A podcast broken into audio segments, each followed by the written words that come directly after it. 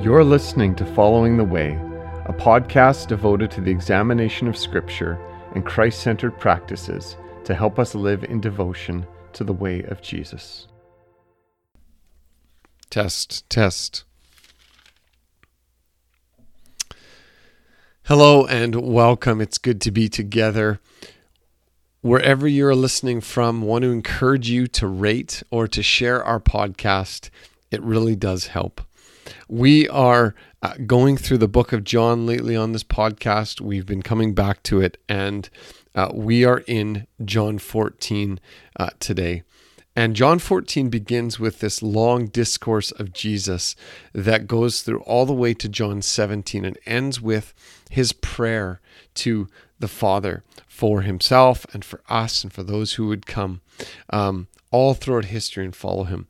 And it, it's one of the most impacting sections of scripture for many of us. It's it's full of implications when it comes to following Jesus. The depths of this, we can mine this for our entire lives and what it means to surrender to Jesus and to follow him and to keep coming back to this and and to see the incredible truth and impact that it has for our lives. And so I want to read uh, John 14, verses 12 to 21.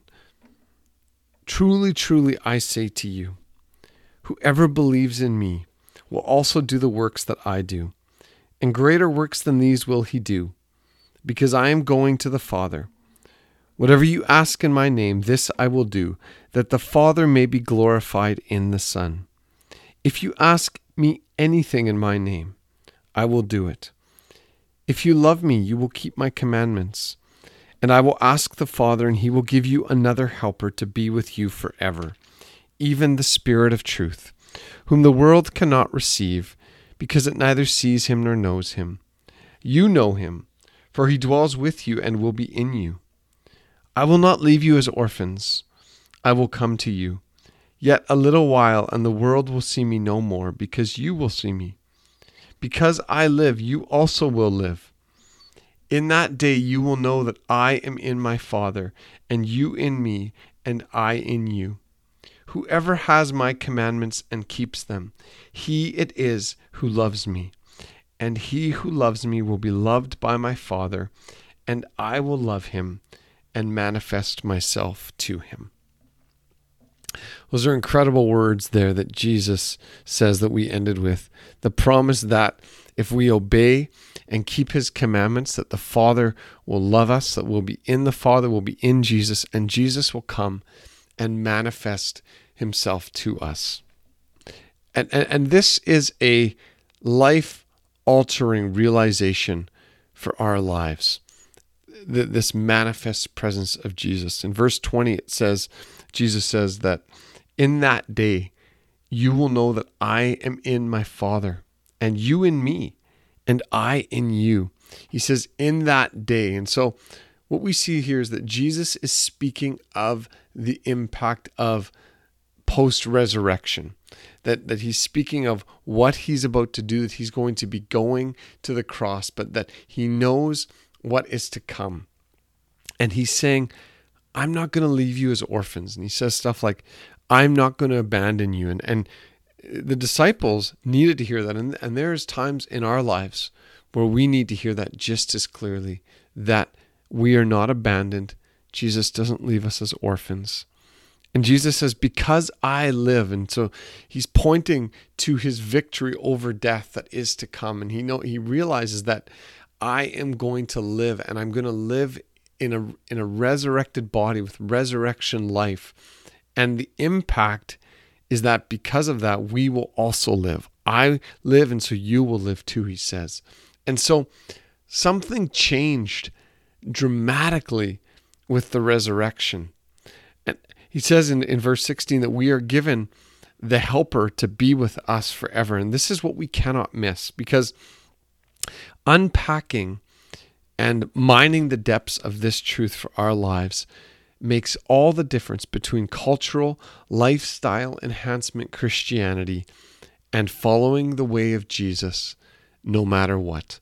No matter what comes, no matter what may, may enter into our life, we are committed to following the way of Jesus. And so that when, when it says there in verse 16, it talks about the helper who will come, Jesus says.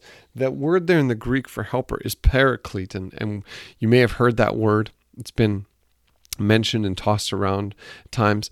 And, and, and so we know that it, it's translated by many as the helper, but it's, it's even, it's a lot deeper than that because it's talking about one called alongside us to exhort us, to comfort us, to encourage us. That, that's all the meanings of paraclete. And, and so commentators will translate that as uh, counseled, uh, the, the counselor, the helper, the comforter, the advocate. But don't miss what Jesus says there. He says, I will give you another. And so what we see is that there's a parallel here role of the Holy Spirit to Jesus.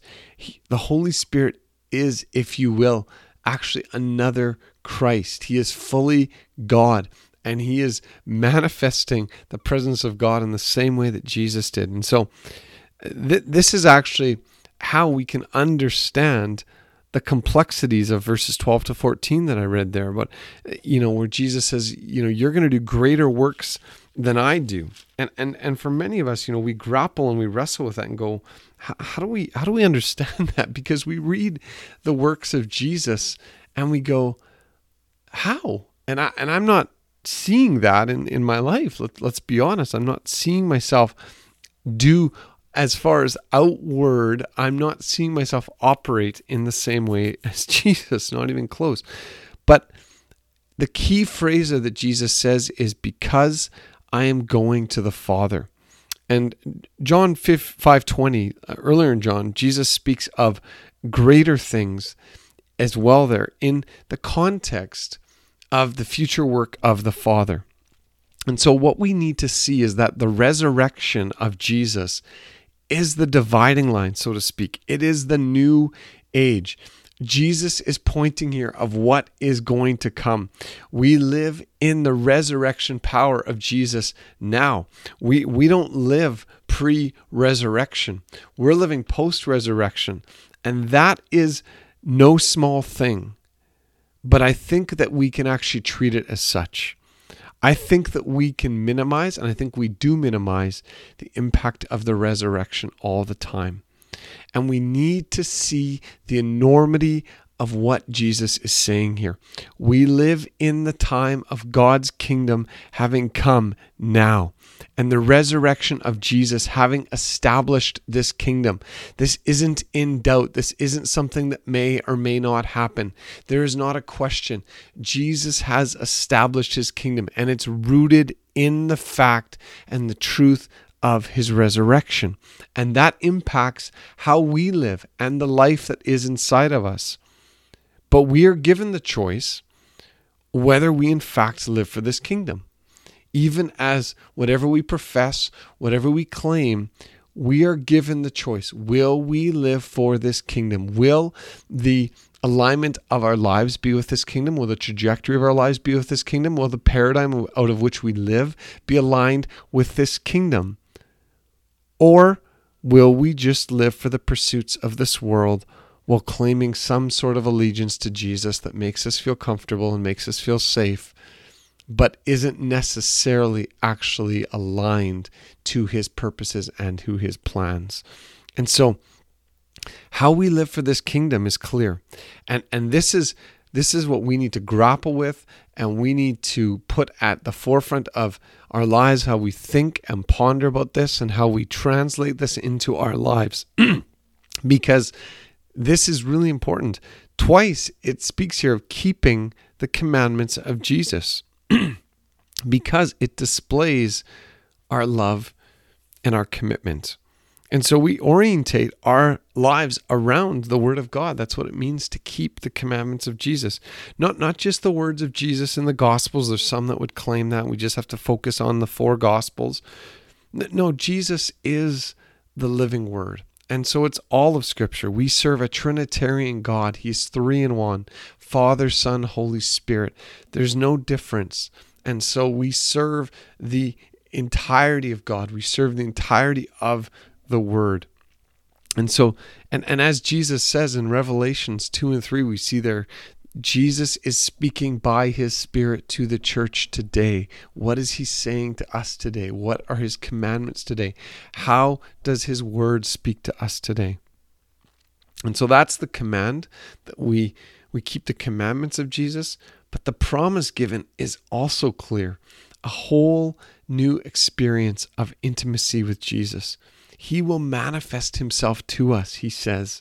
And so there's this sense there in, in the Greek of, of taking his commandments into our inner being, eh, being infused with the life of Jesus. What a picture, what a thought that the, the living, ruling Jesus Christ, who's in heaven, that his presence and, and, and his very nature, that it's being infused in us as we follow him, as we obey him, as we follow his spirit, as his spirit who comes alongside of us as we seek to walk in accordance and alignment with the spirit, in step with the spirit, as Galatians says, we are infused with the life of Jesus. Now, I understand this this sounds really utopian I, I wrestle with this as I was as I was looking at this and thinking about this. Like this sounds really good and really sweet and really nice. But how does this work itself out nine to five or amidst crying and screaming children or in a marriage that's experiencing real trouble and, and real discontent and there's there's brokenness? Or in the midst of a secular university class when you are faced on every side with opposing views and people seeking to tear you down. How does this become real? That's a question that we've got to think and ponder and pray about and search the word about. I would say this, I'll offer this. I think it becomes real on a very intentional level by relying on the Holy Spirit and rejecting the inclination to self autonomy and self preservation. Because true life is found in Christ. Jesus says there, Because I live, you also live. That, that is a profound thought and truth we've got to wrestle with because our inclination of the flesh, of our false self, is this inclination constantly to try and figure it out on ourselves, to survive, to make it work, to achieve, to uh, to prove ourselves worthy enough, to present images that will make others like us and will make others think that we're good enough. And what it does is it's all rooted in self autonomy and self preservation. And we're feeding something that isn't the life of Christ. The life of Christ is the exact opposite. And so, relying on the Holy Spirit and seeking to come into that life and seeking to be real is with others around us is is a very I, I would offer is a very important part of how this becomes real in our lives. And you know, this wasn't really meant to be the case, but I, as I was going through this day, this is sort of serving almost as an appetizer for this coming Sunday, where we're gonna we're gonna talk about being carriers of God's presence, because we've been talking uh, in the last number of weeks with our new series about presence and how we are made for God's presence. We're meant to pursue God's presence, and now we're going to talk on Sunday about how we are meant to be carriers of God's presence. And this is part of that. How do we carry this life of Christ, the, the, the presence of the Holy Spirit within ourselves? And so I'm not gonna I'm not gonna say a lot about that. You've gotta you gotta wait for Sunday. But I will say this. We need to get really real and practical and honest about that because carrying the presence of God with us and, and having his presence in us and Jesus manifesting himself to us and us dwelling in him is at times really difficult work of self-examination and of coming coming into places of transformation that comes through vulnerability and brokenness. But the promise is Jesus says, I will come and manifest myself to you. What a promise. I'm holding on to that myself. I'm holding on to that in these days and and continuing to seek the Lord for more of that. And I trust that you will as well. I want to bless you as you go forth today. Have a wonderful rest of your day. And wherever you are, I want to bless you in the name of the Lord Jesus. We'll see you again.